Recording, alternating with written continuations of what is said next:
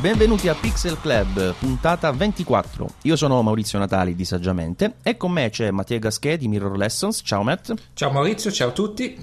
E poi il nostro co-host che ormai insomma sta diventando una pedina fissa in questa scacchiera con cui andiamo avanti ad analizzare le novità fotografiche, ovvero Massimiliano Latella. Ciao Max. Ciao a tutti, ciao Maurizio, ciao Matt. Ciao. Noi ci lamentiamo ogni tanto che arrivano poche novità, questa volta non possiamo dire veramente nulla. Anzi, direi che è il caso di passare rapidamente su alcune news perché sono davvero tante. Beh, inizierei da Fujifilm che ha presentato nuovi obiettivi,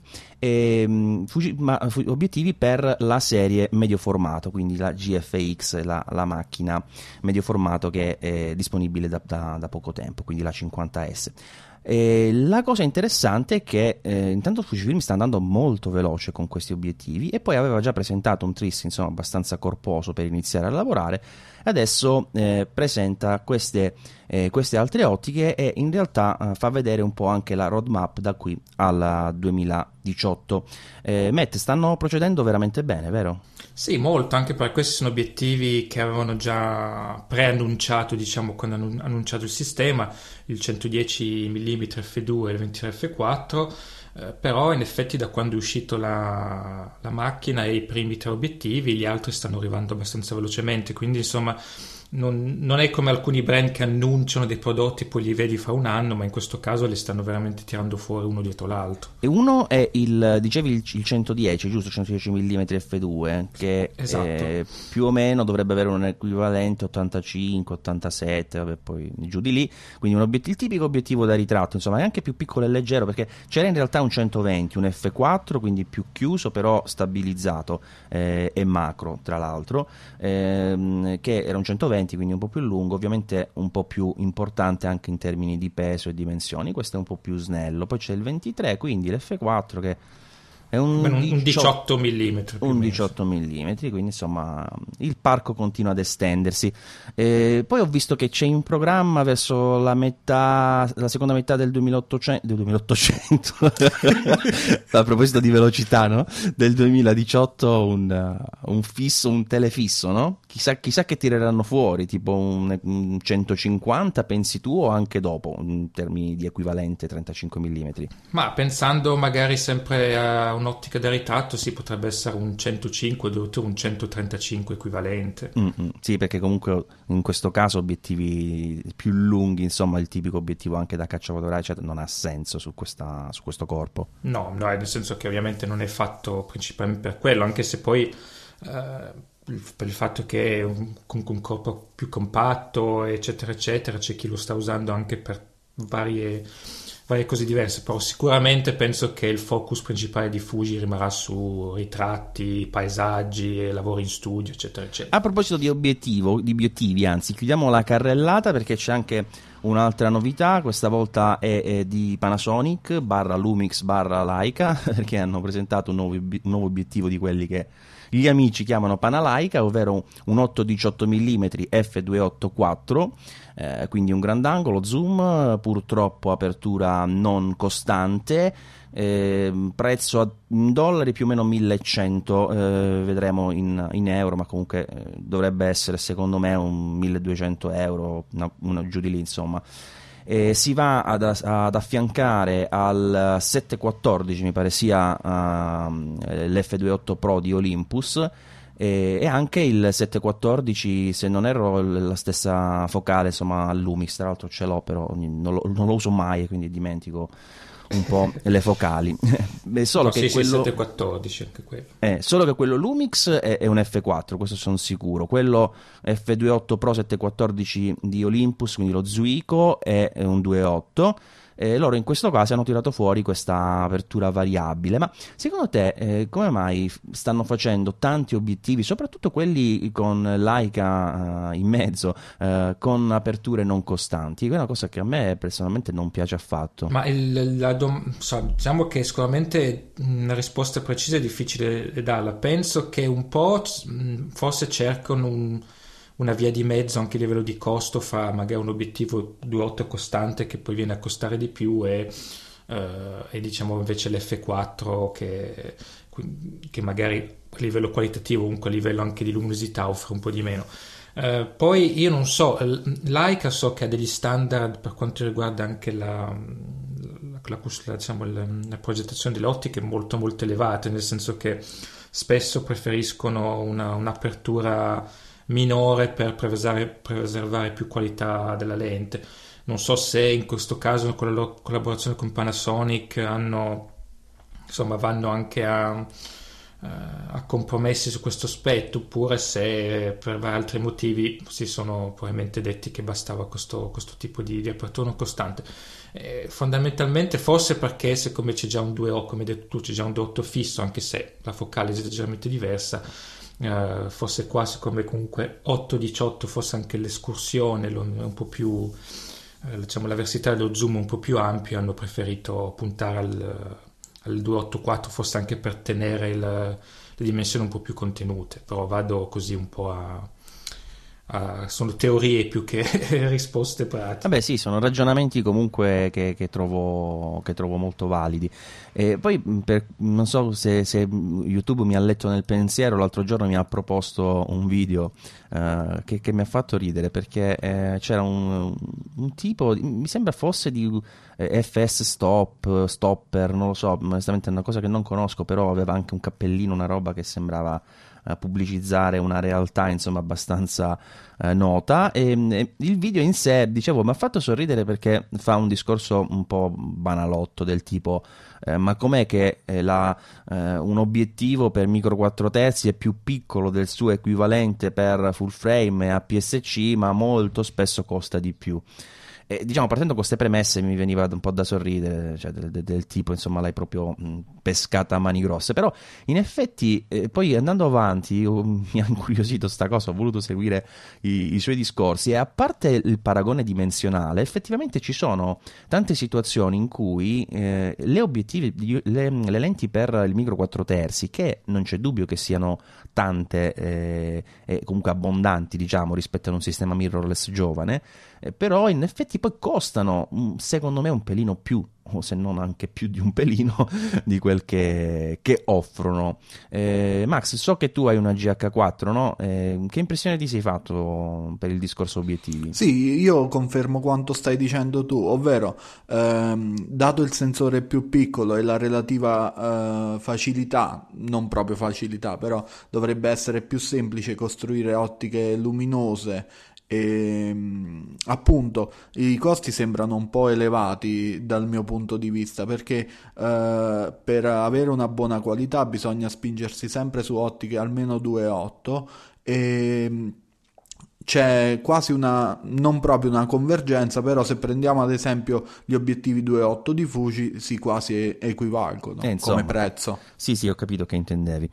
E peraltro c'è da considerare un'altra cosa, ad esempio Sigma, che è riuscita a tirar fuori una roba tipo a parte tutti i vari art eccetera, ma quei due zoom, uno f2 fisso per full frame, mi sembra sia un 16 qualcosa, 16-30, ora sto andando a memoria, 24-35, non so come mi è venuto 16-30, ok, e invece l'altro per APS-C il 18-35 f1.8, con quindi delle aperture costanti più basse di quelle tipiche per gli zoom, l'ho fatto per APS-C e per full frame, quindi chissà che diavolo potrebbe fare Sigma su micro 4/3, tipo uno zoom f1.2 che è una cosa pazzesca, che poi in realtà si può ottenere partendo proprio da quell'obiettivo che dicevo prima, il 18-35 f1.8, e mettendoci dietro un Metabones, quello, lo speed booster da Canon o Nikon su l'attacco al micro 4/3.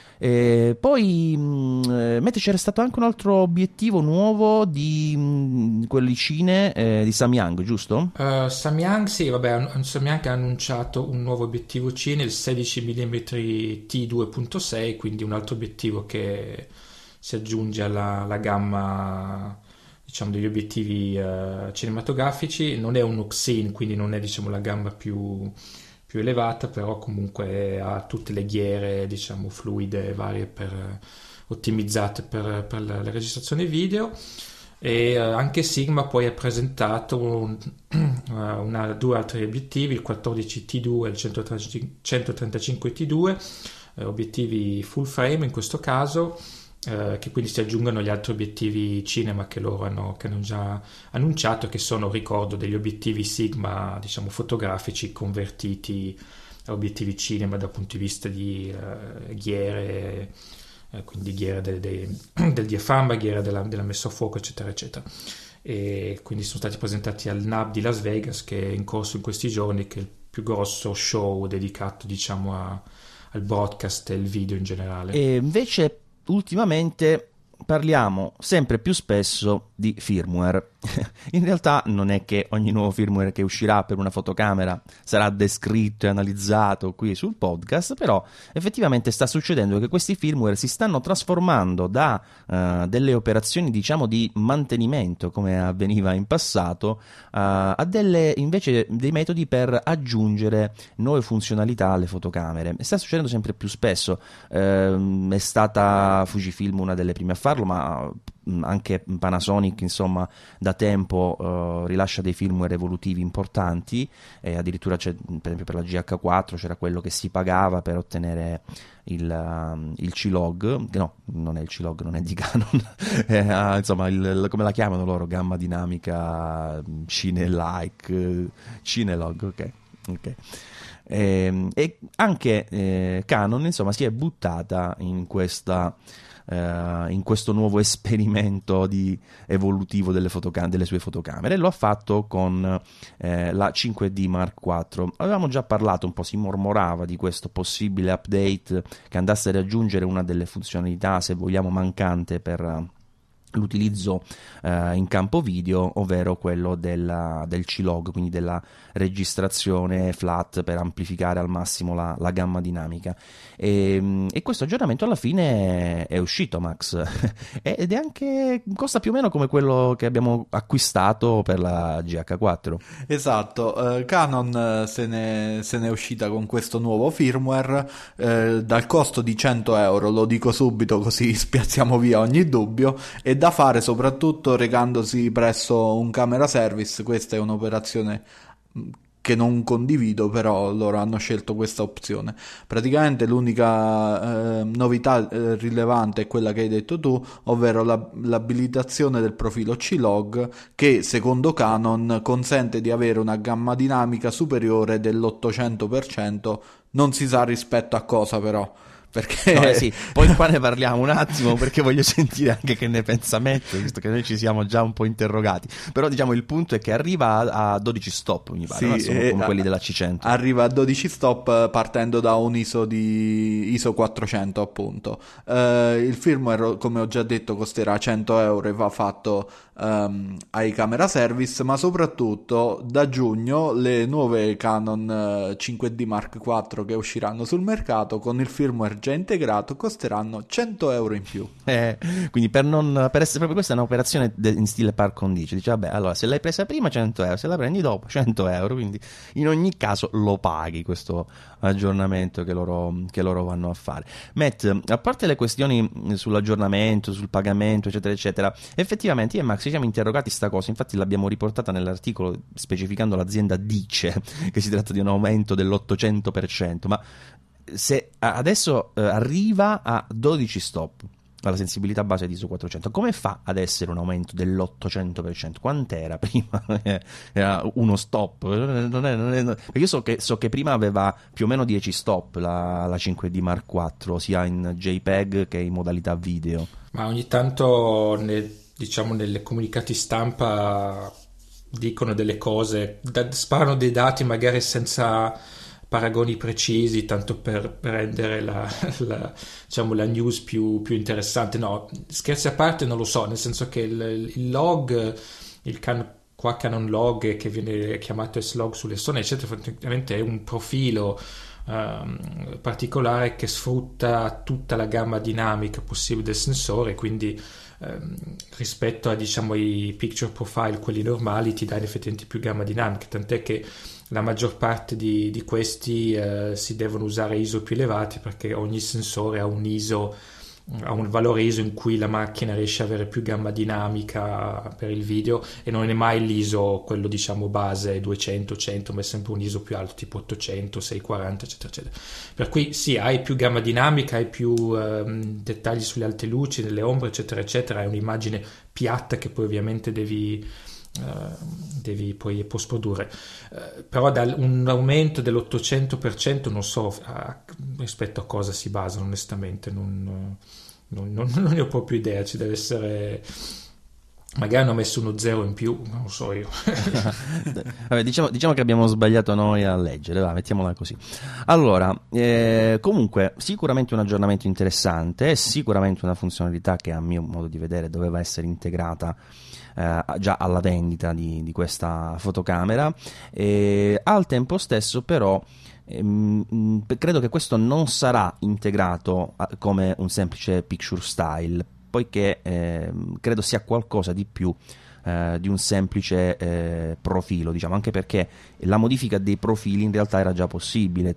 Anche io con la Mark III, per dire, non usavo i profili di default, ma avevo scaricato da altre parti dei profili fatti apposta che erano flat, abbastanza flat, anche se non seguivano nessuno tra virgolette standard, quindi poi dovevi un po' tu crearti il tuo LUT per modificarlo eccetera eccetera, quindi questa è la cosa comoda del C-Log, così come per altri brand che hanno diciamo il proprio profilo e che va ad essere costante e coerente tra i vari prodotti, quindi non penso che si riuscirà ad essere proprio perfettamente sovrapponibili, però delle riprese fatte con la 5D Mark IV con questo profilo C-Log, che sarà peraltro disponibile l'aggiornamento da giugno 2017, dovrebbe teoricamente generare delle immagini con almeno un profilo in termini di gamma eccetera similissimo a quello delle altre anche cineprese della casa, per cui tu magari hai una C100, 300, quello che vuoi, e aggiungi insomma nel tuo parco di prodotti anche una 5D Mark IV che ti può servire sia come fotocamera che per girare qualche ripresa da integrare all'interno di quella senza salti, diciamo, dal punto di vista cromatico, di gamma e via dicendo, quindi ci stava questa cosa, doveva essere fatta anche prima secondo me. Comunque, meglio tardi che mai, come si dice. E poi, a proposito di aggiornamenti, avevo anticipato prima che anche Panasonic da tempo che ragiona in termini evolutivi per le sue fotocamere, e sappiamo che addirittura per la GH5 è stata una macchina rilasciata con già l'anticipazione chiara e precisa di altre funzionalità che andavano ad essere aggiunte poi con successivi aggiornamenti firmware. Il primo Matt è arrivato, giusto? Sì, adesso c'è un nuovo firmware, l'1.1, che porta diciamo il 10 bit 422 anche sul formato Full HD e sul formato 4/3 anamorfico, e poi vabbè il firmware, ci sono anche due o tre piccole cose che aggiusta, tipo c'erano problemi di esposizione sull'anteprima, sullo schermo quando si usavano certi settaggi eccetera eccetera, sono piccole cose che hanno aggiustato, però diciamo che l'aggiornamento più importante è appunto il 10 bit 422 che adesso si può usare anche in Full HD e ovviamente in 4K. Ma l'aggiornamento più importante però lo hanno rilasciato per la GX800, giusto? La GX800 sì, ha una nuova funzione che si chiama Beauty Retouch, che è secondo me una abbastanza rivoluzionaria, che praticamente ti permette di applicare effetti di make up sul viso delle persone che fotografi. Quindi geniale. Secondo me qua stiamo parlando di qualcos'altro che C-Log, anche che C-Log 10 bit queste cose qua, insomma no, vabbè, questa era così una cosa, in effetti un entry level, c'è lo schermo per fare i selfie, beh vabbè insomma aggiungono degli effetti un po' da Snapchat o da smartphone insomma. Però vabbè, per chi vuol divertirsi insomma, io ne ho giardinata una. È inutile che facciamo i simpatici, perché il futuro della fotografia, almeno quella mainstream, è quello. Cioè, lascia stare che poi ci sarà il fotografo diciamo sempre più di nicchia, sempre più elemento avulso dalla società tradizionale, che con la sua fotocamera, magari una addirittura analogica, andrà a fare una fotografia senza mettere effetti, cioè, ma tu scherzi? Cose turche. Tu scherzi, ma comunque la GX800 l'abbiamo recensita qualche settimana fa, comunque quando tu giri lo schermo a 180 gradi per fare i selfie si attivano automaticamente certe funzioni, che poi una di quelle per esempio è la funzione skin, che praticamente ti ripulisce un po' i punti neri, la pelle sul viso, ti ringiovanisce, però caspita, poi sembri una Barbie nella foto, nel senso che ti toglie via tutto, cioè la tonalità di colore sul viso diventa una, cioè, quindi hai una cosa, un effetto un po', però vabbè, per carità, per chi ama fare queste cose qua, però questi sono effetti che si trovano sugli smartphone, evidentemente cercano di acchiappare quel tipo di pubblico. Vabbè, torniamo a parlare di cose serie, perché è successa una cosa importante, ovvero che questa volta un cambio, diciamo, epocale c'è stato in ambito fotocamere. Cosa intendo? Da pochi giorni c'è stato un sorpasso storico, per esempio, in ambito informatica, diciamo, a 360 gradi, in quanto per la prima volta gli smartphone Android hanno superato i PC Windows nell'utilizzo di internet, cioè ci sono più smartphone Android che utilizzano internet che non computer tradizionali con Windows, che uno dice vabbè, sembra quasi scontato oggi con oggi guardandosi in giro, però sono quelle cose che succedono piano piano, a un certo punto si arriva al momento di quasi parità, fin tanto che poi viene il vecchio superato, insomma, dal nuovo, e poi di solito non si torna più indietro. Ebbene, in America è successo che, parlando di nuovo di fotocamere, Sony ha sorpassato Nikon nelle vendite di fotocamere full frame. Ora, come vedete ci sono diversi, se vogliamo, limiti in questa affermazione, perché parliamo di solo delle vendite, quindi non effettivamente di quante macchine ci sono in giro, ma delle vendite di un dato periodo, che credo sia il trimestre... l'ultimo trimestre, insomma, ora non ricordo esattamente quale, ma comunque l'ultimo trimestre, e anche il limite, diciamo, geografico, che limita un po' questa informazione, questo cambiamento al mercato statunitense. Ciò non toglie che si tratta di un argomento molto molto importante, un segnale d'allarme da cui credo Nikon in realtà già doveva interessarsi in passato, cioè secondo me non doveva arrivare a questo punto, perché se ci sono arrivati, purtroppo, come è successo per smartphone contro computer desktop, difficilmente si tornerà indietro. E quindi Sony, per la vendita di fotocamere full frame ad obiettivi intercambiabili, anche qui vedete una limitazione, che però al tempo stesso serve, questa dicitura, per unire reflex e mirrorless. Loro hanno verificato, a prescindere dalla presenza o meno dello specchio, in base al sensore, le fotocamere ad obiettivo intercambiabile. E allora, diciamo che di base serve ancora una volta per ricordarci dove sta Nikon nelle vendite di fotocamere, cioè sta sotto Canon e sta molto molto vicina a Sony in livello globale, se non addirittura in alcune parti già sorpassata, ma ci sono alcune, diciamo, realtà dove Sony nativamente ha un piglio, diciamo, maggiore, così come in genere le mirrorless, però è sicuramente un momento importante, momento da cui Nikon, io credo, non riuscirà a fare marcia indietro, meglio a far fare marcia indietro al mercato, sia nella percezione del brand che dei prodotti. Però sono molto curioso di sapere cosa ne pensate. Matt, tu che sei anche al di fuori dell'Italia, dalle tue parti com'è questa situazione? Sony, Nikon, Canon, come sta cambiando il mercato? Ma guarda, so che parlando con un po' di negozi che conosco, comunque sicuramente Sony sta vendendo bene in questo momento, vendono bene sia le full frame, ma anche ultimamente le APS-C, la 6300, la 6500. Diciamo che se guardiamo solo i corpi, credo che stiano andando bene.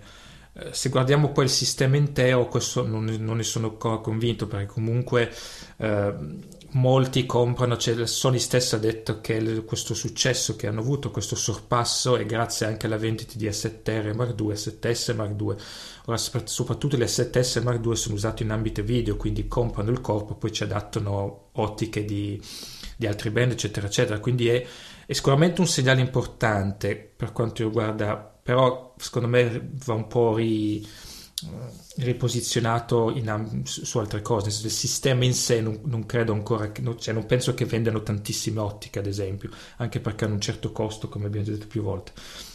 Poi sicuramente c'è un cambiamento. Io ti dico, vado qua al Photoshop ogni anno che c'è qua a marzo, poi il Photokina ogni 2 anni, e se qualche anno fa vedevi per la maggior parte persone in giro con reflex, oggi vedi un sacco di gente con mirrorless, e io ho sempre visto tante Sony con obiettivi adattati, anche gli obiettivi manual focus, tipo magari un'ottica Leica, un'ottica Voigtlander o un'ottica Canon FD adattata su un corpo a 7, eccetera eccetera. Quindi questo è un po' il successo che Sony sta avendo, secondo me, in questo momento. Sono soprattutto i corpi, la qualità del sensore prima di tutto. Non si può non dire che tu abbia perfettamente ragione, però Max, abbiamo fatto un mix di Matt e Max, mi è uscito Max Tex. Mi hai fatto una fusione con le Dragon Ball. Va. Max, insomma, dimmi qualcosa. Sì, Sony sta lavorando tantissimo sui corpi, come dice bene Matt, e ne sta vendendo tanti, anche se qui in Italia secondo me è un po' meno, siamo ancora più affezionati ai brand storici che hanno sempre distinto la nostra fotografia, ovvero Canon e Nikon. Io girando non ne vedo tantissime di fotocamere Sony, però c'è da dire che quando si va alle fiere o ai workshop ne vedo sempre di più, quindi sicuramente anche nel nostro paese sta per avvicinarsi a Nikon. Canon invece regna ancora incontrastata, anche se onestamente con le uscite che stanno facendo gli altri brand non si capisce benissimo il perché. Io noto un paio di cose strane. Allora, la prima sicuramente è quella che segnalava Mattia relativamente al prezzo degli obiettivi, per cui è ovvio, o almeno così sembra, che Sony sia quasi più interessata a vendere corpi che a vendere obiettivi, cioè non che non li voglia vendere, però in quel campo lì, anche con la serie G Master, pare si sia dedicata prima di tutto a settare, diciamo, il punto di riferimento, come a lasciare scoperta un'area, diciamo, più bassa, dove eventuali produttori terzi avrebbero potuto inserirsi con lenti, diciamo, più economiche, cosa che in realtà non è successa, perché poi la maggior parte degli obiettivi che abbiamo visto non di Sony per le Sony sono addirittura se non più costosi, comunque a parità di prezzo. Vedi per esempio i tanti Zeiss, no Matt? Sì, gli Zeiss sono più... Non si è creato questo arrivo di marchi tipo i vari Tamron, no, Sigma. Samyang ha cominciato con 2 ottiche autofocus, e Sigma comunque ha ufficialmente più volte dichiarato in interviste che stanno preparando una serie E-mount, che tra l'altro dovrebbe essere una serie nuova, quindi non è che prendono ottiche reflex e le adattano come fanno altri brand, ma pare stiano proprio lavorando su delle ottiche completamente nuove per il sistema IMAN, quindi secondo me si stanno preparando, e da qui a 1 anno o 2 secondo me si cominceranno a tirare fuori qualcosa. Io, se fossi in Sony, darei a Sigma qualche milione di dollari per dire vabbè dai, velocizzatevi, perché guardate che quando... E se dovessero arrivare gli obiettivi Sigma, ovviamente mi riferisco in particolare agli art, ma perché no anche i vari contemporary o sport, con l'innesto per insomma con i mount, ovviamente l'acquisto di una Alpha 7 o altro diventa immediatamente più interessante, perché se devi solo guardare l'offerta di Sony e dei pochi altri brand di lusso che producono attualmente per quelle fotocamere, ti trovi ad avere una possibilità molto ridotta di scelta, per non dire anche in termini di portafoglio, insomma, perché si tratterebbe di andare a spendere tantissimo. E questo comunque è sicuramente un argomento che tornerà più volte, perché sarà un po' la chiave di volta, scusate la ripetizione, per i prossimi anni del sistema mirrorless di Sony. E poi per esempio, se tu ci fai caso, hanno fatto una cosa simile agli obiettivi per il sistema mirrorless APS-C, perché è strana questa condizione in cui dopo la Sony Alpha 6000, che è rimasta per carità una macchina buona perché aveva un buon sistema autofocus, un buon sensore, per cui diciamo ci mette tanto ad invecchiare, non è una cosa che dal giorno all'altro diventa superficiale o superflua come può essere il retouch beauty là di quella GX800, per cui quella sì, ma dopo quella hanno presentato due macchine posizionate più in alto e poi ancora più in alto, cioè la 6003 e la 6005. Quindi se io voglio una Sony, l'altro giorno ci pensavo perché un amico mi chiedeva che voleva una Sony recente, diciamo però a PSC, beh in realtà non esiste, devi comprare intendo a prezzo tra virgolette economico, intorno ai 500 euro, e in realtà non esiste perché c'è l'Alfa 6000 che è rimasta lì a prendere polvere, però tutta l'altra roba è superiore pur essendo simile strutturalmente in termini di contenuti, no? Sì, quello che è strano è che non hanno più rilasciato un aggiornamento della serie A 5000, avevano lasciato la 5000, 5100 credo, adesso forse all'epoca della 6000, quindi comunque adesso cos'è, 2-3 anni fa, e però con la serie lì non l'hanno più aggiornata, quindi sembra che si stiano concentrando adesso su, diciamo, livello medio alto, ecco, insomma prodotti non più proprio per chi vuole cominciare, non vuole spendere tanto, ma prodotti un po' più avanzati, forse perché comunque alla fine quei prodotti lì hanno visto che hanno più successo. Ma però se ci pensi è una cosa abbastanza strana, proprio perché ti porta ad avere una condizione come quella di cui discutevamo prima, di Nikon, cioè di Sony che sorpassa Nikon, e lo fa specificatamente per le full frame, perché evidentemente se hanno scritto così, hanno aggiunto la parte full frame, perché se evidentemente tu prendi in considerazione anche le fotocamere APS-C di Nikon rimane davanti, no? Quindi quella piccola aggiunta serve a limitare, se vogliamo, il potere di market che ha invece Nikon, che ottiene in gran parte per APS-C, perché non dimentichiamocelo, la marca è importante, la marca che ti fa anche trainare, se vogliamo, il mercato, che è quella che vedi a bordo campo in una partita di calcio, o piuttosto insomma dal fotografo famoso, è riferita al prodotto di punta, che può essere chiaramente in genere la full frame, quando non oggi anche il medio formato, ma poi la macchina che vendi di più non è quella, la macchina che vendi più è la schifo 6600 qualcosa insomma quella roba lì che un po' tutti abbiamo avuto, no? Cioè, voglio dire, anche noi quando abbiamo iniziato avremmo sicuramente acquistato almeno una di queste macchine, che può essere di Canon, di Sony se c'era già, di Nikon e via dicendo. Quindi loro hanno proprio detto, beh, puntiamo al top, così come per gli obiettivi, se lo vedi anche per i corpi, ed è una cosa secondo me troppo strana, o è una strategia geniale del tipo, una volta che abbiamo conquistato la parte alta del mercato andiamo a pioggia nella parte bassa, anche per una questione di proprio di immagine, come dicevo prima, di marketing, di gestione del brand, oppure sono proprio strampalati, non saprei che dire. Max, beh, tu, però scusa, vai. No, volevo sentire Max, che sull'argomento non l'avevo ancora chiamato in causa. Sì, praticamente la fascia bassa di Sony parte da 900.000 euro, quindi è un po' come dici tu, loro si stanno concentrando più su feature premium, su costi premium appunto, e non hanno una macchinetta, a parte trovare delle rimanenze di 5.000 o 5.100 che stanno sotto i 500 euro attualmente, ma non hanno una macchinetta che fa da entry level come la Nikon D3003 o la Canon 700D, insomma queste macchinette qui che te le puoi portare a casa in kit con 600-700 euro. Sì, ma anche meno, ci sono delle Canon, delle Nikon meno, che si comprano davvero anche a meno.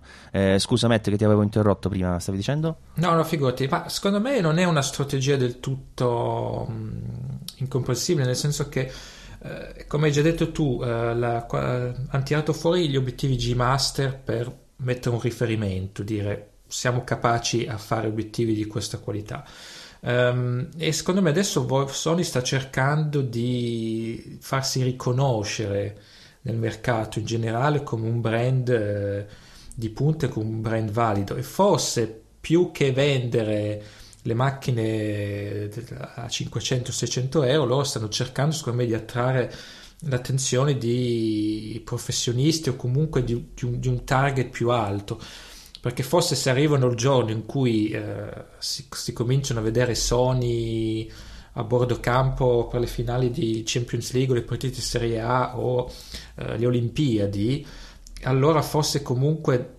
anche all'occhio della persona qualunque, cioè, cominci a abituarti a vedere questo marchio anche lì per queste cose qua. Quindi poi quando vai al negozio e vuoi scegliere una fotocamera ti ricordi che hai visto anche una Sony a bordo campo e non solo una Nikon.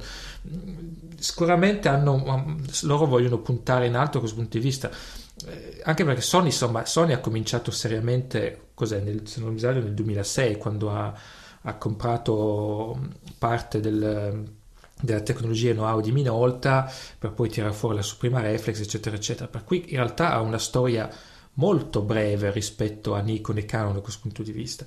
Quindi secondo me loro adesso vogliono farsi riconoscere e dire ci siamo anche noi adesso, non è più solo giallo-nero e bianco-rosso, ma è anche bianco-nero, non so Sony che colore ha, sì, bianco-nero. No, infatti a tal proposito gliela volevo segnalare una cosa a Sony, no, ma gli obiettivi i tele, no, perché farli bianchi che sono troppo simili a quelli Canon? Ma fateli fucsia, non lo so, fate un altro colore, perché effettivamente rosa shock, no, perché ritornando al discorso della riconoscibilità a bordo campo, no, questo non li aiuta molto. È vero che loro hanno le ghiere, no anche quello, insomma sono molto molto simili da sempre, per carità, però sicuramente da dopo quelli Canon, per cui, cioè, non lo so, potevano fare argentati, scherzo a parte sul fucsia, c'erano tante possibilità. In realtà c'era un argentato, c'era mi sembra il primo 70-400, quello però E-mount, era argentato, non era bianco.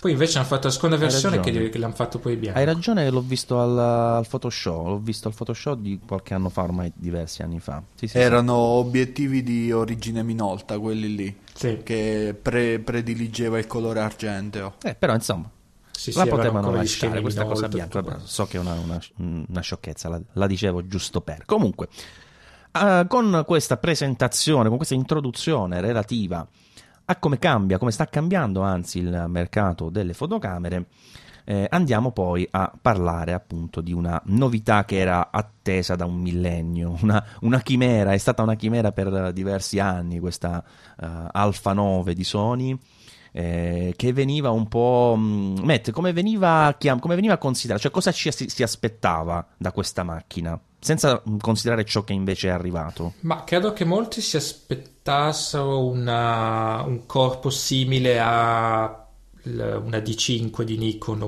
uno DX Mark II di Canon, cioè quei corpi full frame che hanno l'impugnatura verticale integrata proprio nel corpo stesso.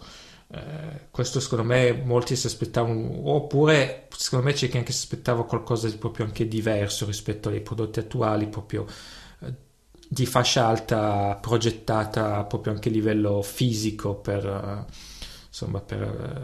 professionisti, sport, eccetera eccetera. Ti ho fatto questa domanda perché ero sicuro che tu avessi colto la stessa sensazione, diciamo, nel pubblico, leggendo anche i vari rumor, perché seriamente di Alfa 9 se ne parla praticamente dal giorno dopo Alfa 7, cioè quando è uscita l'Alfa 7 tutti quanti hanno detto sì, vabbè, funziona bene, è piccolina, è minuta, poi arriverà la macchina seria, questa Alfa 9 per i professionisti.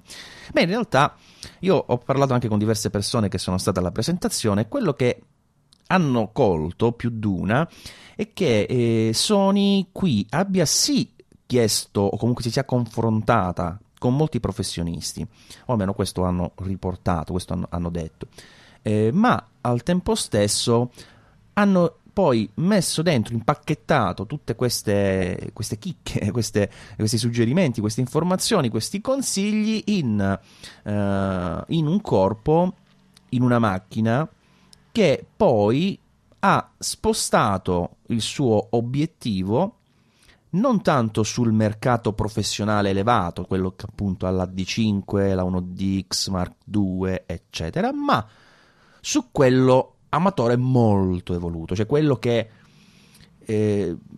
ha i soldi, che voglio dire non è una cosa l'amatore negativa. Coi soldi. L'amatore coi soldi. Ti devo dire la verità, mi avevano proprio detto la stessa cosa, però io non lo volevo dire in maniera così brutale, diciamo. Però sì, hanno puntato, ripeto, non sono parole dirette di Sony, sono impressioni che hanno ottenuto le persone che hanno assistito dal vivo alla presentazione e che mi hanno riportato parlandone faccia a faccia. Allora, la questione è che questa cosa io personalmente la capisco, ora ne parleremo meglio della macchina e vedrete, perché secondo me ha un senso e magari ce l'ha anche dal punto di vista del marketing e delle vendite, questo lo sapremo solo di qui a qualche anno, ma non è, diciamo, quello che a me personalmente interessa più di tutto. Quello che interessa è che effettivamente ciò che tutti si aspettavano da una macchina che doveva posizionarsi al di sopra delle varie A7, secondo me non è stato rilasciato, perché è stata rilasciata una macchina con le solite 2-3 specifiche che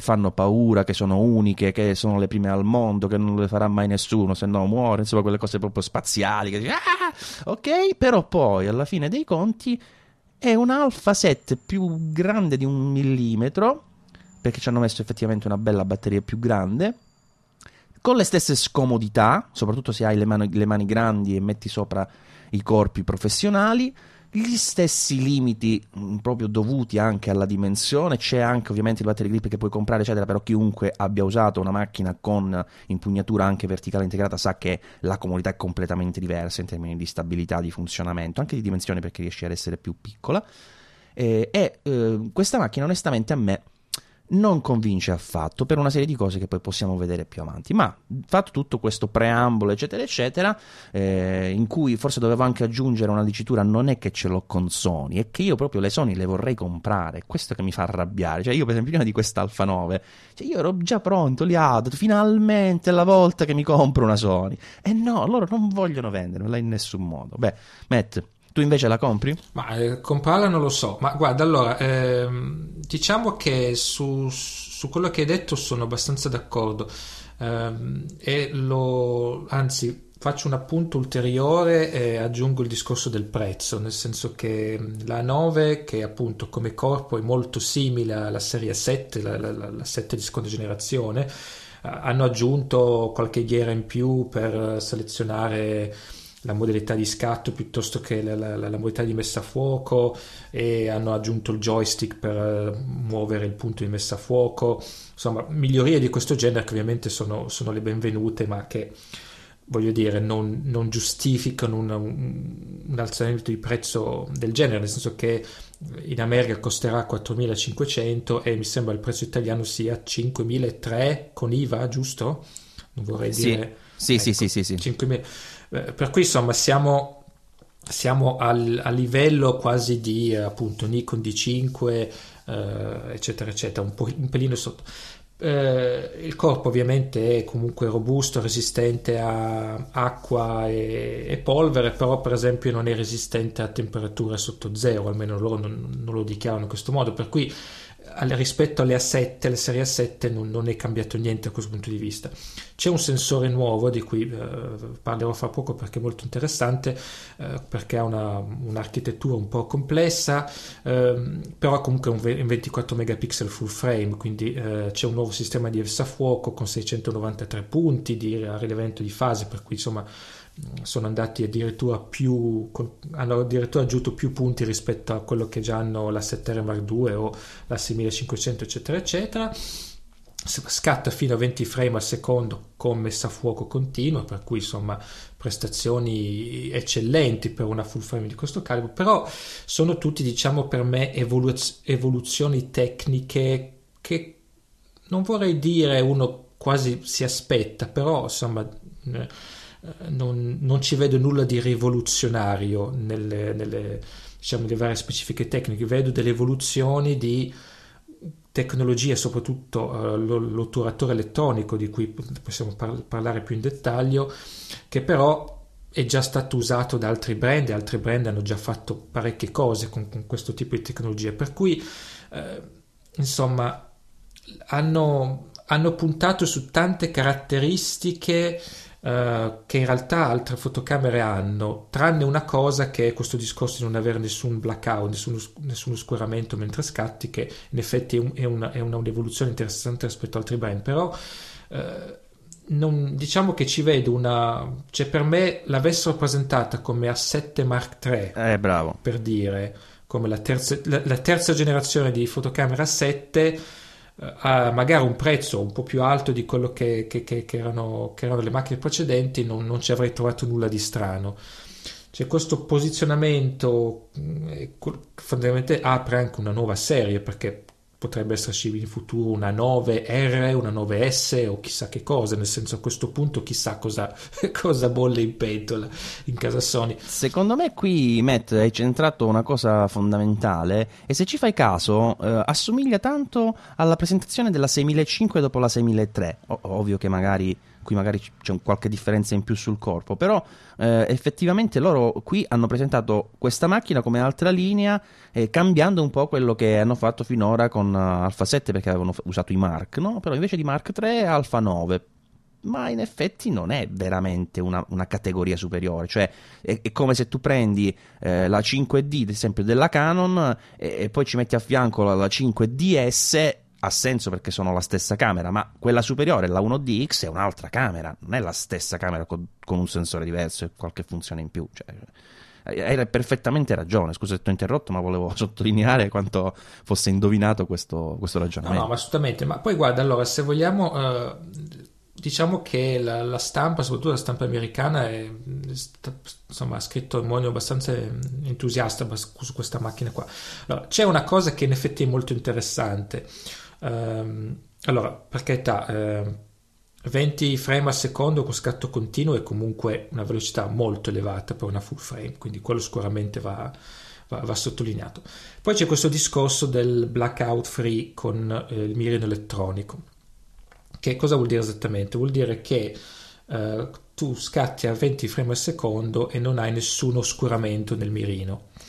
La novità in questo caso è che se facciamo un passo indietro, allora quando tu scatti con una mirrorless, se scatti con l'otturatore meccanico hai fisicamente due tendine che coprono e scoprono il sensore, per cui fisicamente c'è qualcosa che oscura il sensore per un nanosecondo, insomma il tempo che hai selezionato per l'esposizione.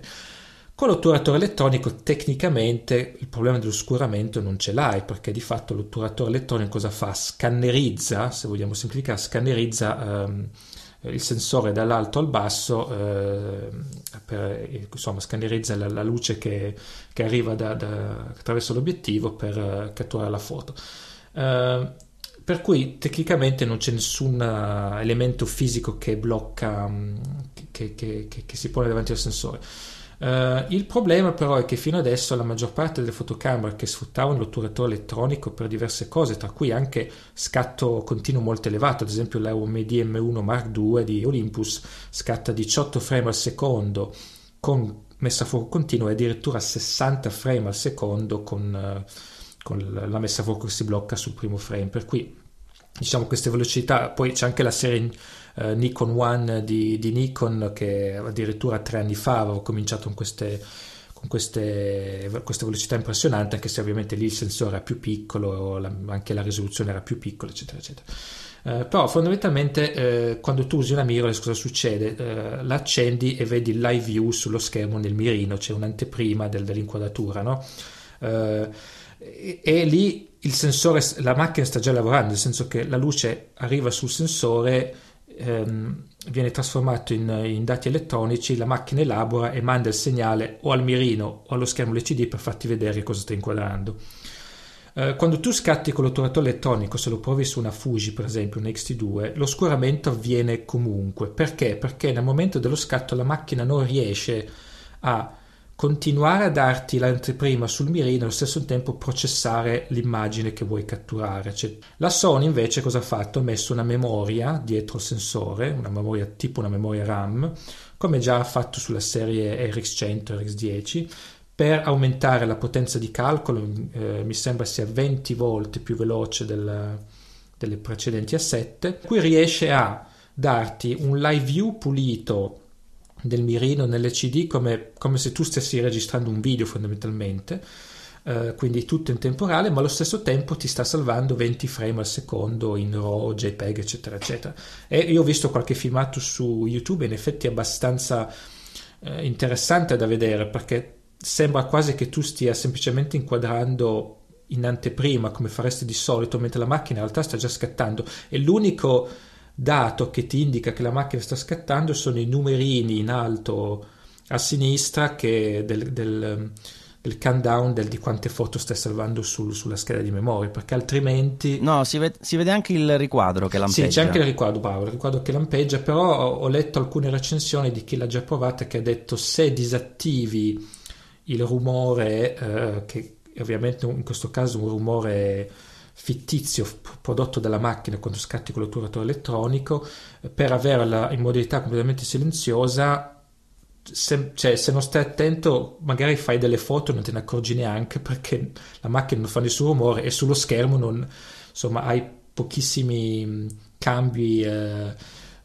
dati che ti indicano che stai comunque scattando. Per cui fondamentalmente, se uno immagina seguire, che ne so, una macchina su un tracciato, no? Una macchina da corsa su un tracciato, tu la puoi seguire con questa macchina come se tu stessi registrando un video, quindi con una fluidità all'interno del mirino eccezionale, però in realtà la macchina ti sta scattando 20 frame al secondo. Quindi questa è in effetti un'evoluzione interessante. Fino adesso con l'otturatore elettronico gli ultimi prodotti come appunto la M1 Mark II, la XT2 eccetera sono riusciti a aumentare lo scatto continuo, la velocità di scatto continuo, hanno ridotto anche i problemi di distorsione, rolling shutter eccetera con l'otturatore elettronico, però la 9 apporta un ulteriore aggiornamento, quindi, e Sony ha puntato tantissimo su questa cosa qua, nel senso che se vedi anche i filmati promozionali, i commenti anche dei loro vari ambassador eccetera eccetera, ne parlano come qualcosa di rivoluzionario. Per me è più un'evoluzione. Anche il discorso dello scatto silenzioso c'è da mo', lo scatto silenzioso. Io mi ricordo che avevo usato una GX7 durante uno show di danza contemporanea. In questi show qua di danza contemporanea molte volte ci sono momenti di puro silenzio con i ballerini, ci sono momenti con la musica, momenti di puro silenzio, per cui se tu ti metti a scattare dentro il teatro vieni odiato immediatamente da tutti gli spettatori, probabilmente anche i ballerini in scena. Infatti molti fotografi che usano le reflex hanno delle specie di coperture un po' speciali che mettono attorno alla macchina per attutire il rumore, che lì tra l'altro hanno il rumore anche dello specchio, per cui hanno un rumore in più. Io invece con la mia bella GX7 modalità silenziosa, scatto continuo, mi sembra cos'era 6-8 frame al secondo, scattavo tranquillamente anche nei momenti più silenziosi, per cui in effetti sono dei vantaggi che però in questo caso esistevano già. Per cui la vera evoluzione in avanti di questa Sony secondo me è appunto questo discorso di questo live view continuo ininterrotto. Però non so fino a che punto questo possa giustificare un prezzo così alto. Diciamo per niente? Mi sono un po' dilungato, ma scusate. No, hai fatto benissimo. Mi sono purtroppo dovuto allontanare qualche istante. Non so se hai approfondito, poi sei ritornato a parlare del sensore da 24 megapixel. Sì, ha questa memoria, ha una memoria più anche un circuito di processione molto molto elevato, poi ovviamente anche il processore di immagine, per cui insomma è un sensore composto da quattro parti fondamentalmente. C'è il pannello con tutti i pixel che tra l'altro sono retroilluminati, e poi appunto memoria virtuale e processore di immagine, per cui insomma e tra l'altro ho letto anche un po' di prime anteprime in cui pare che l'effetto di distorsione, che io ricordo quando si usa l'otturatore elettronico, siccome l'immagine viene scansionata dall'alto in basso, i pixel non vengono attivati tutti allo stesso momento, con movimenti molto veloci siano delle distorsioni in cui per esempio, che ne so, il palo sulla strada diventa un po' diagonale invece che rimanere perfettamente verticale. E pare che da quelli che l'hanno provata che comunque questa cosa qua sia molto molto limitata, quasi inesistente, a meno proprio che ti metti a panoramicare a destra e a sinistra a una velocità della luce, insomma. Per cui insomma anche da questo punto di vista è interessante. Io lo trovo interessante come evoluzione, ma non tanto per la 9 come adesso, perché forse in futuro si potrebbero avere delle fotocamere di questo livello senza otturatore meccanico, nel senso che quando riusciranno a risolvere il problema di non riuscire a attivare i pixel tutti allo stesso momento, che crea limiti per esempio con l'uso del flash, anche per, quando riusciranno a risolvere questo problema, allora forse la tendina meccanica non servirà veramente più a questo da problema. Quel che ho visto io, non lato foto però devo dire, lato video non pare ci sia tutto questo grande miglioramento in questo modello, però vabbè, poi magari avremo modo di verificare con più attenzione anche in ambito foto. Ma io quello che noto è che effettivamente qui c'è una concentrazione, come spesso fa purtroppo Sony, di specifiche, di cose che fanno un po' gridare al miracolo, e sicuramente la prioritaria, come hai sottolineato bene tu, è questo scatto da 20 fotogrammi al secondo a piena risoluzione, in RAW eccetera eccetera, con la funzionalità diciamo di non spegnere lo schermo, blackout free come si dice solitamente. Quindi questa macchina dovrebbe essere una macchina per chi è che ha bisogno di questa cosa. A me per esempio me frega niente di avere questa caratteristica mentre fotografo mio figlio che cammina, insomma, per farti un esempio, ad avere il blackout free, cioè non mi serve, non è fondamentale, o meglio poi se ce l'ho tutto di guadagnato. Quindi l'utilizzo più importante io penso che possa essere nello sport, soprattutto a lunghe distanze magari, e nella caccia fotografica, quindi la caccia sportiva, non so mai come si dice tecnicamente questo termine, perché devo dire è una delle poche cose della fotografia, delle branche della fotografia che mi interessa zero, e sono tutti settori dove intanto capita anche che ci siano delle APS-C per svariati ragionamenti relativi che sia al moltiplicatore che a tante altre cose. Ma soprattutto non, cioè, secondo me servirebbe un corpo più importante, perché devi buttare su degli obiettivi come magari il 100-400 che è stato presentato adesso, il G-Master stabilizzato 4-5-6, che chiunque l'abbia provato dice che montato su questa macchina appena metti le mani sbatti all'obiettivo, cioè, che dà proprio fastidio. Obiettivo presentato insieme alla macchina, cioè nato tra virgolette per questa macchina, e è nato per quello che deve fare questa macchina. Non è che vai a fare paesaggi con questa macchina, ma ce lo puoi fare, però non è la sua finalità primaria. E a me queste cose fanno un po' girare le scatole, nel senso che non le capisco, cioè non riesco a capire perché ragionare in questi termini, cioè perché non fare la macchina che tutti vogliono, perché dovete dimostrare che le sapete fare più piccole possibili. Ma l'avete dimostrato da 5 anni, basta, facciamo adesso un corpo comodo, perché comodità non è necessariamente piccolo, cioè ti metti jeans stretti, non stai comodo, ok? Quindi comodità, vogliamo poterle usare una giornata queste macchine, non sentire il peso sbilanciato, la mano stretta, cioè mettere 6.000 batterie o comprare dopo il battery pack che poi si smonta, si attacca, non puoi caricare, non puoi cambiare la batteria intera, cioè comodità. La batteria l'hanno migliorata, pare che sia veramente molto più performante, almeno quello. Sì, ne hanno messe due, una sull'altra, no scherzo, hanno fatto una batteria normale, cioè voglio dire anche una banalissima Panasonic di 5 anni fa aveva una batteria normale, cioè loro hanno fatto loro l'errore dall'inizio, perché sono passati dalla PSC al full frame e praticamente si sono portati la stessa batteria. Cioè, non ricordo se era proprio addirittura la stessa. Sì. La stessa, forse addirittura sulle Nex si usava già la stessa, la vecchia serie. Capito cosa ti voglio dire? Quindi, cioè, non è che ora stanno facendo una cosa, un miracolo, stanno correggendo un errore.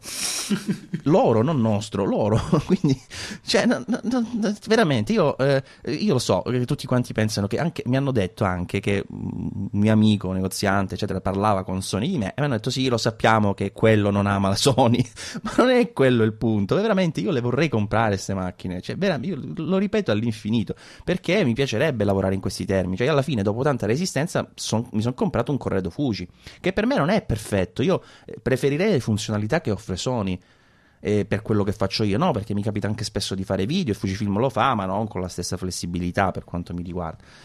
Non lo so, io veramente è quello che mi stupisce, cioè posizionare questa macchina così sul mercato, fare l'ennesima A7 che si chiama 9, e come ha detto Matt giustamente, attenzione perché questa ha una risoluzione contenuta, che il termine bassa non si può usare con 24 chiaramente, perché hanno puntato alla velocità, però questo ha anche portato ovviamente a perdita di risoluzione rispetto ad alcune A7, mi riferisco ovviamente all'R, e anche, se vogliamo, anzi non correlato a questo, ma per qualche ragione hanno deciso di toglierci l'S-Log in registrazione video. Quindi, come diceva Matt prima, è facilissimo che da qui a 4 mesi, 6, non lo so, tiro a indovinare, esca fuori un Alpha 7 9R, Alfa 7 9R, sì, Alfa 9R.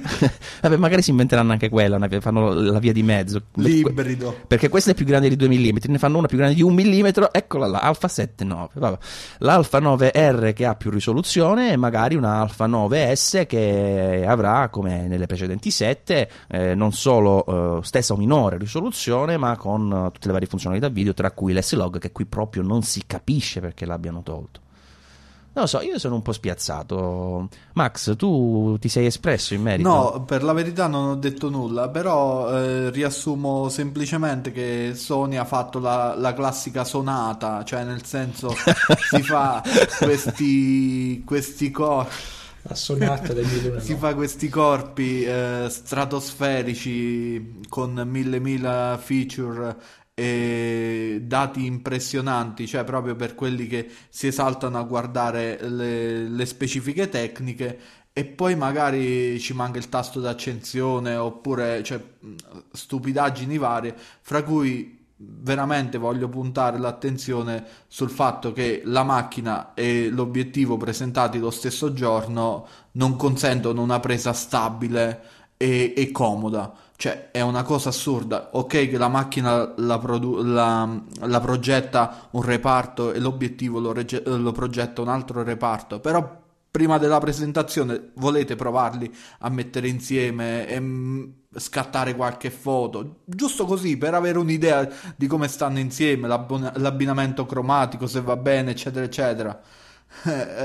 Quindi è assurdo, la classica sonata, appunto. Sì, vabbè, io non penso ovviamente che non l'abbiano provata, ma ci mancherebbe, secondo me, Max. Sì, ovviamente. E che magari, però, che so, l'hanno provata persone con le mani piccole, dico una sciocchezza, ma buttata lì, e magari non hanno questo problema, perché poi lo vedi come sono gli obiettivi Sony, tipicamente, ne abbiamo parlato più volte, hanno l'attacco, la parte dell'innesto molto stretto, e poi salgono un po' ad imbuto, no? È lì che si sbatte. Io ti ripeto, ne ho visto più di uno, più di una persona che segnalava questa cosa. Non sarà per tutti, però non deve succedere per nessuno. Cioè, se già succede su 10 persone a 2, c'è qualcosa che non va. Beh, comunque non fossilizziamoci, insomma, su questo argomento. Beh, diciamo, su Sony io personalmente ho esaurito un po' le cose da dire. No, una bisogna dirla, non so se l'hai già detta tu, Matt, perché, ripeto, mi sono dovuto purtroppo allontanare un paio di minuti. Il tasto di registrazione video l'hanno spostato. Sì, l'hanno spostato, è vicino al mirino. So che tu sei molto triste perché adoravi il tasto in quella posizione precedente. Ma guarda, allora ti voglio solo, adesso cerco di difendere un po' Sony, poveretta. No, in realtà, vabbè, sul discorso di impugnatura, comodità, adesso io aspetto poi di provarla, veramente farmi un'idea più diciamo precisa. A me è capitato di usare le A7 con anche obiettivi grossi, quando provavo i vari adattatori di Sigma, eccetera eccetera, quindi sono provati col 150-600, e forse anche è vero che, perché siccome metti l'adattatore comunque ti porta un po' la parte più larga del livello di diametro dell'obiettivo un po' più in là, quindi forse dà meno fastidio alle dita. Sono d'accordo che non è l'ergonomia migliore fra tutte quelle provate, però insomma non mi sembra neanche così drammatica. Sicuramente però è vero che da questo punto di vista hanno fatto proprio il minimo indispensabile. Io penso, poi tu hai le mani piccole, secondo me, Matt, eh? Sì, ma nel senso non di piccole, di grandezza. Sì, non ho delle mani troppo spesse, questo è anche vero, quindi magari per me sono più comode. Penso anche, secondo me, che loro hanno voluto forse comunque fare una una mossa un po' più in sicurezza, nel senso invece forse di tirare fuori una A9 con la stessa, diciamo, design di una D5,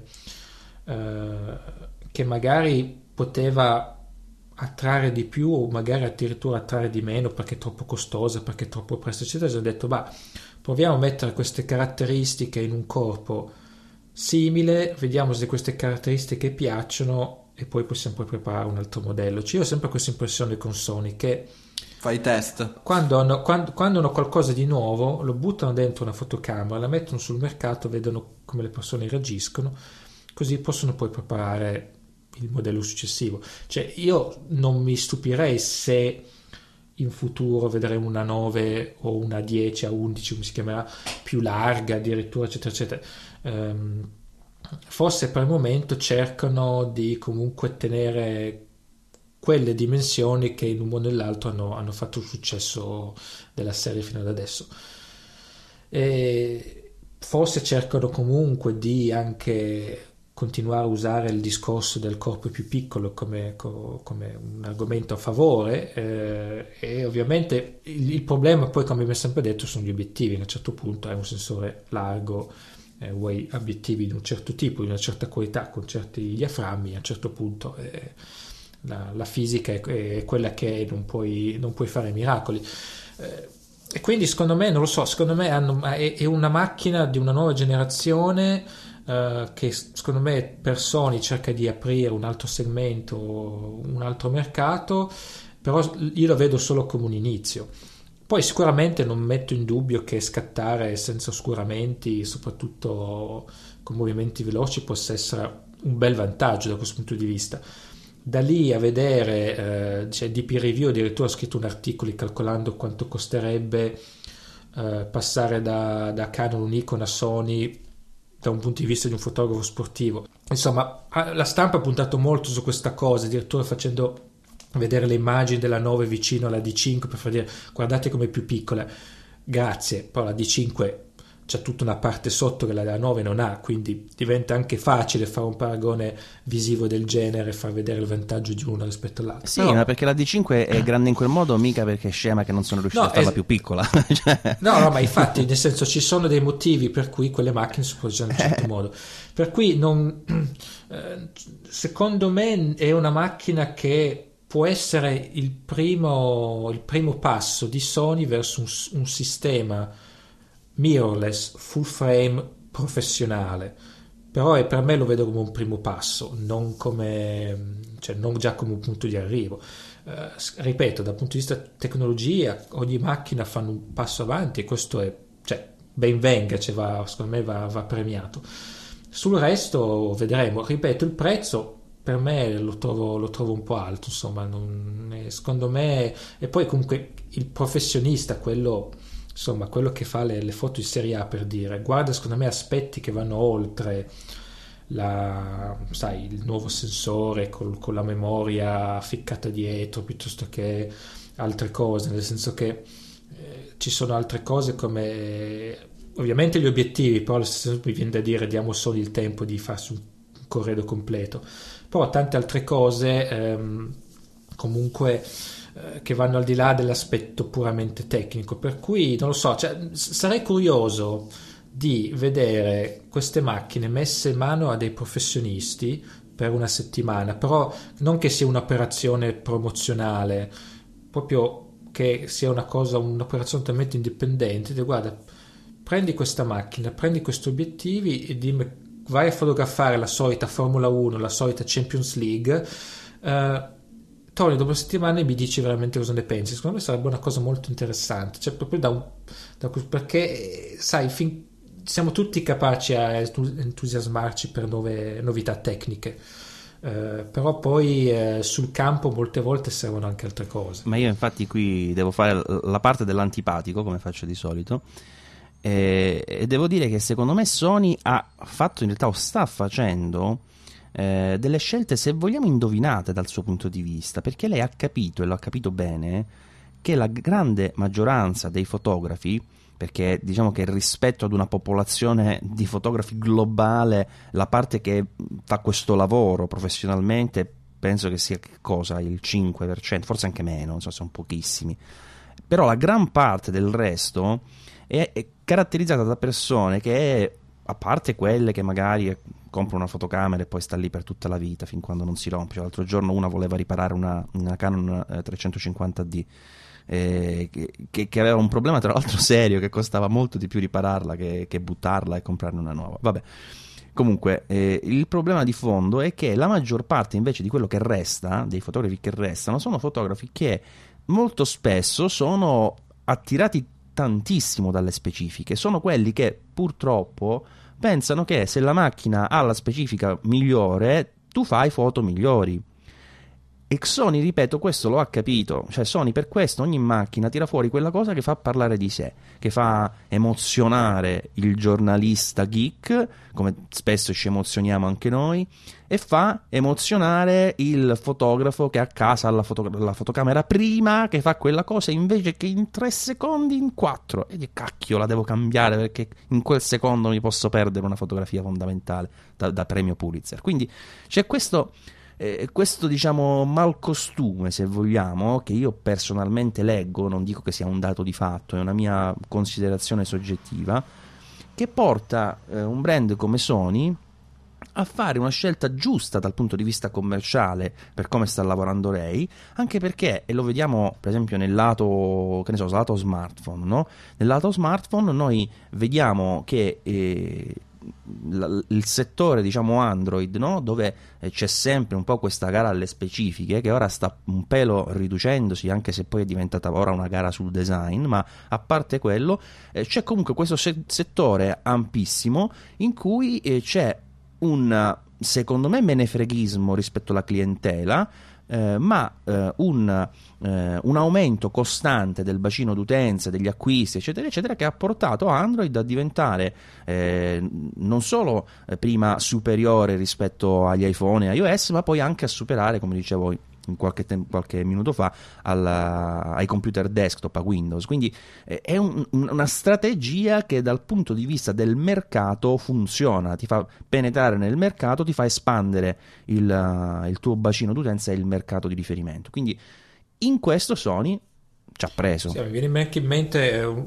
se vogliamo allargare il discorso agli obiettivi, nel senso che oggi c'è anche una frenesia di molti brand di fare tutti questi obiettivi che puntano molto al bokeh, you know, lo sfocato particolare, addirittura mettono delle lenti speciali all'interno dell'obiettivo per migliorare il bokeh, cioè come Fuji che ha fatto la versione APD del 56 perché con un filtro speciale all'interno che ti toglie luminosità ma ti rende lo sfocato un po' più cremoso. Io poi ci ho fatto foto fianco a fianco con i 2,56 e ho detto ok, sì, c'hai il coso un po' più cremoso sullo sfondo, i cerchi sfocati sono un po' più, però voglio dire, cioè da un punto di vista poi prettamente funzionale ti cambia pochissimo, nel senso che è veramente una cosa che non so neanche fino a che punto se i professionisti che fanno ritratti,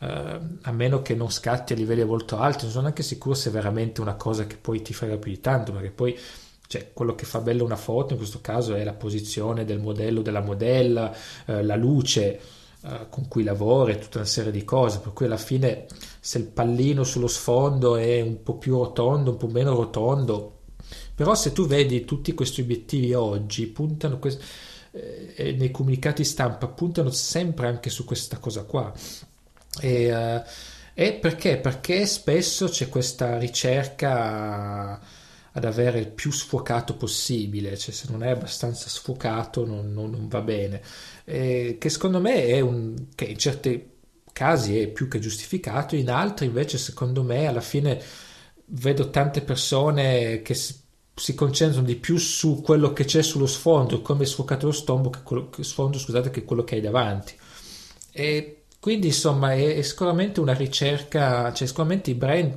questo lo sanno e puntano a quello perché vedono che è una caratteristica che interessa le persone, però poi secondo me è sempre importante non perdere un punto di vista poi su quello di cui hai realmente bisogno, e invece tutte quelle caratteristiche che possono essere un qualcosa in più, se ce l'hai bene, se non ce l'hai non succede niente. Però vabbè, questo poi adesso rischiamo di allargarci troppo nella discussione. Però secondo me, ripeto, la 9 è un prodotto che non mi convince totalmente, ma aspetto comunque di provarlo per farmi un'idea più precisa. Quello che mi fa piacere però è vedere comunque che la tecnologia mirrorless in generale comunque continua a fare dei passi avanti, e questo secondo me è interessante, perché comunque questo discorso degli oscuramenti sicuramente fra qualche mese o qualche anno altri brand riusciranno a fare la stessa cosa, per cui voglio dire, veramente questa combinazione di mirrorless, otturatore elettronico e mirino elettronico comincia veramente ad alzarsi su livelli molto alti, per cui insomma questo è un progresso tecnologico che fa sicuramente piacere. Poi il resto vediamo cosa succederà. Se da qui a 2 anni vediamo un sacco di Sony a bordo campo in una partita di calcio, vuol dire che effettivamente ci hanno preso. Ma neanche, perché non le riconoscerai, saranno tutte uguali con gli obiettivi bianchi, dici quella è una Canon, e invece era una Sony. E vabbè, gli fanno indossare una di quelle casacche con scritta, ha ragione, la casacca Sony con la casacca arancione con la scritta Sony bianca, in dotazione con ogni obiettivo G Master. Esatto, mi pare di averla anche vista. Vabbè, allora saltiamo la parte della posta, purtroppo ragazzi, perché se no non finiamo in tempo, oppure saltiamo la parte delle prove e facciamo quella della posta. Che ne pensate? Passo a voi la parola. Facciamo un barabacici cocò, decidiamo. Ma vabbè, no, vabbè, facciamo la parte della posta, dai, che per gli utenti, per gli ascoltatori è importante. Ok, vabbè, in realtà questa è una domanda secca, diciamo. Anzi, ce ne sono 2 domande. Uno è di Alessandro Fiorito, che chiede, visto che ne parliamo spesso, che diavolo è sta funzionalità S-Log. Allora, in realtà forse oggi a spizzichi e bocconi, ma comunque ne abbiamo parlato più volte, sia io che anche Matt e Max, quindi bene o male potrebbe essere trapelato qualcosa, insomma. Però, per essere molto molto sintetici, sono delle modalità in cui fotocamere o cineprese, nativamente le cineprese, riescono a registrare la massima gamma dinamica possibile con il loro sensore. Cioè, in sostanza, faccio proprio l'esempio più banale per capirci, se dentro casa c'è qualcuno, c'è una finestra, diciamo, dietro la persona e si vede fuori, normalmente capita che hai, per esporre bene, cioè per vedere chiaramente la persona all'interno dell'abitazione, la parte esterna, soprattutto se è giorno, c'è il sole alto, diventi, si dice, sparata tecnicamente, cioè la vedi diciamo eccessivamente bianca, per capirci, molto molto bianca, senza dettagli, si perdono informazioni, cioè proprio parti che mancano. Questa cosa nasce perché l'occhio umano ha una gamma dinamica molto più estesa di quella che può avere un sensore digitale. Questi sistemi qui, questi chiamiamoli profili cromatici, molto abbozzata, servono per cercare di tirar fuori dal sensore il massimo della gamma dinamica che questo può registrare, che tante volte viene, se vogliamo, sprecata nel momento in cui si applica uno stile, diciamo, di visualizzazione dell'immagine, di registrazione dell'immagine, che abbia ad esempio cose che so come il contrasto, perché il contrasto si fa proprio enfatizzando la differenza tra chiaro e scuro, e quindi porta a bruciare agli estremi. Quindi questo profilo serve per evitare tutte queste cose, toglie contrasto, toglie saturazione, rende l'immagine un po', si dice, piatta, in inglese flat, che al punto tale, insomma, da avere il massimo delle informazioni possibili, anche se esteticamente è brutta, per cui poi nella fase, diciamo, di post-produzione, si dice al computer, prendi questa immagine e riesci a darle un bel aspetto, pur non perdendo o perdendo poco della gamma dinamica aggiuntiva che riuscite a registrare proprio per questo profilo piatto. L'S-Log è uno dei tanti, chiamiamoli standard, di questo tipo di registrazione, che mi sembra sia solo di Sony, giusto Matt? Che tu magari sei più... S-Log è di Sony, sì, poi c'hai, esatto, F-Log, ognuno c'ha il suo... la sua lettera davanti alla parola log, però comunque, esatto, il principio è lo stesso per tutti. Allora, l'ho spiegato bene? Che dici? È comprensibile? Vuoi aggiungere qualcosa? Sì, dai, come voto un bel 8 ci può stare. Non, mai sentito un 8? Io sono fortunato. Va bene. Allora, l'altra domanda invece era di Massu 4. Non so il nome reale, spero che si ricordi, diciamo, relativamente a questa domanda, che chiedeva quale la leggo proprio. Ora che la GH4 nuova costa poco più della G80, quale delle due consiglieresti? La vecchia GH4 li vale 200 euro in più secondo te? Allora, io anticipo subito questa cosa che per quanto mi riguarda è una scelta che ancora non ho fatto e la devo fare, perché ho queste due fotocamere, sono intenzionato, dovrebbe arrivarmi a giorni la GH5 di test, ma poi comunque credo che quella macchina, la GH5, la prenderò, però 3 non me ne servono assolutamente, anche per rientrare un po' della spesa ne venderò una delle due, ma ancora non ho deciso quale. Allora, io a lui ho già risposto, però mi interessava sapere cosa ne pensate voi, in modo tale da anche aiutare sia me che lui.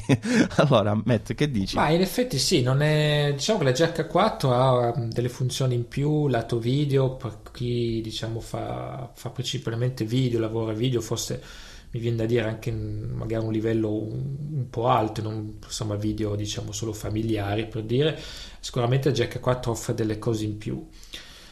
La G80 un po' perché è più recente, un po' perché comunque come livello, come fasce sotto la GH4 eccetera eccetera, comunque ha una qualità molto molto simile, magari non hai tutti i controlli, i settaggi della GH4, però hai per esempio il vantaggio della stabilizzazione sul sensore, che non è poco, e io quasi quasi punterei proprio su questa differenza, nel senso che stabilizzazione sul sensore può essere utile in molti casi, sia per video che per foto, con la GH4 devi usare delle ottiche stabilizzate. Questo per me è una delle cose più interessanti su cui parlare. Sì, sicuramente è un argomento interessante. Max, tu che ne pensi? Io vedo la G80 come...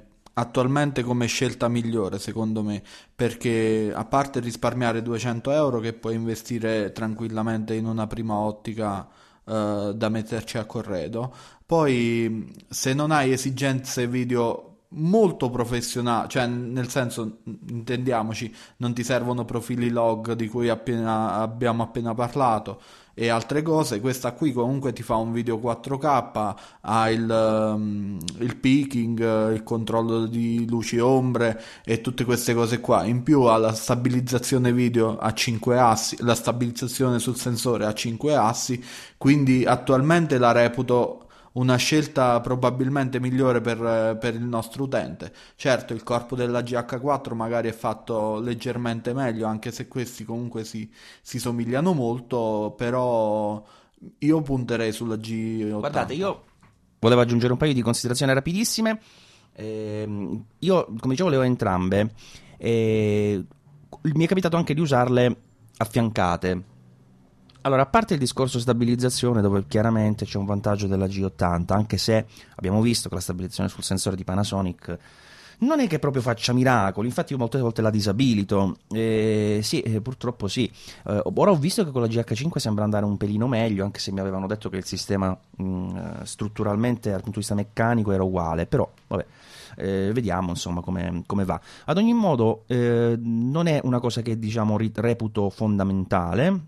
Preferisco diciamo avere o l'obiettivo stabilizzato, anche perché io faccio più video che foto su con queste macchine qua. Comunque una delle cose insomma che ho rilevato utilizzandole in esterna, che non mi aspettavo, è che il display della G80 si vede molto meglio, ma molto meglio, cioè a parità di impostazioni è molto più leggibile. Infatti certe volte avevo difficoltà, facevo un video con la G80, volevo fare il confronto, lo faccio anche con la GH4 e facevo fatica insomma a ottenere la stessa inquadratura, perché non vedevo bene nello schermo. È una cosa che onestamente non mi aspettavo. Mentre invece d'altro canto sì, a parte le funzionalità video, che quelle sono secondo me le cose che personalmente mi pesano un po' di più perdere, cioè io ho anche pagato per il come si chiama? Il log, insomma, la funzionalità CineLog. La cosa che mi dà un po' fastidio è proprio il corpo, perché esteticamente è molto simile, però vi assicuro che se si impugnano entrambe, soprattutto mettendo il battery grip, sono proprio macchine completamente diverse, e l'autonomia non è paragonabile, perché quella della GH4 è nettamente superiore, è diversa anche proprio la batteria. Quindi diciamo che la risposta generica per un utente è la G80, però se proprio uno ha bisogno di determinate cose, forse la foto 4K non gli serve, magari la stabilizzazione sul sensore non ottimale non gli serve, forse può andare a prendere una GH4. Cioè, cambia molto, anch'io non ho ancora deciso. Va bene, allora, se non vogliamo dilungarci con l'area delle prove, mi sembra che abbiamo chiarito che sia così, anche perché stiamo riprendendo puntate lunghe, no? Non dobbiamo superare l'ora, se prendiamo questa tangente non ne usciamo più. Troppo tardi. Vabbè, di poco, dai, l'abbiamo superata di poco. È colpa di Sony. E quindi direi che la puntata numero XX, non mi ricordo, 24 è finita qui. Vi ricordiamo che potete contattarci all'indirizzo pixelclub@easypodcast.it, oppure su internet, su Twitter a @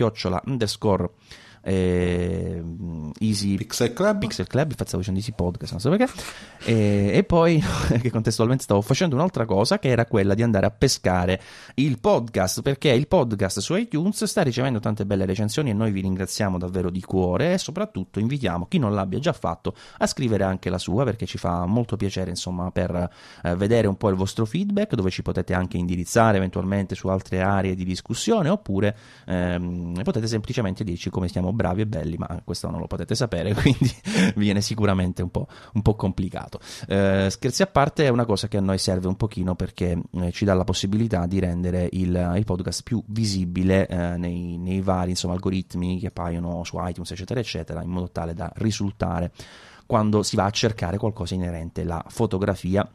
Grazie di tutto, e quindi un saluto da Maurizio Natali. Un saluto anche da Mathieu. Chiedo scusa se si sentono rumori strani in questi ultimi minuti, ma c'ho degli operai sul tetto che stanno martellando, facendo altre cose, per cui comunque alla prossima puntata. Max, e i tuoi operai? No, i miei sono andati via, per fortuna. Tanti saluti anche da Massimiliano, e alla prossima, ragazzi.